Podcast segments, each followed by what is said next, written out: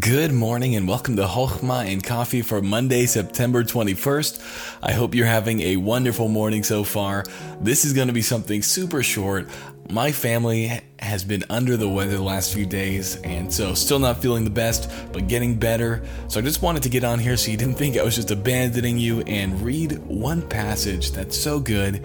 And I hope it's an encouragement today, and I encourage you to continue with your own personal studies. I'm sure all of you already do, but it's in Psalm 108:1. It says, "Oh God, my heart is fixed."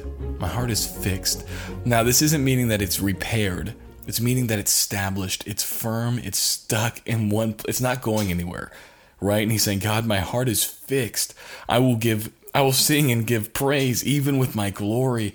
And it goes on and he ends this this uh, psalm in verse 13 saying, Through God we shall do valiantly, for he it is that shall tread down our enemies.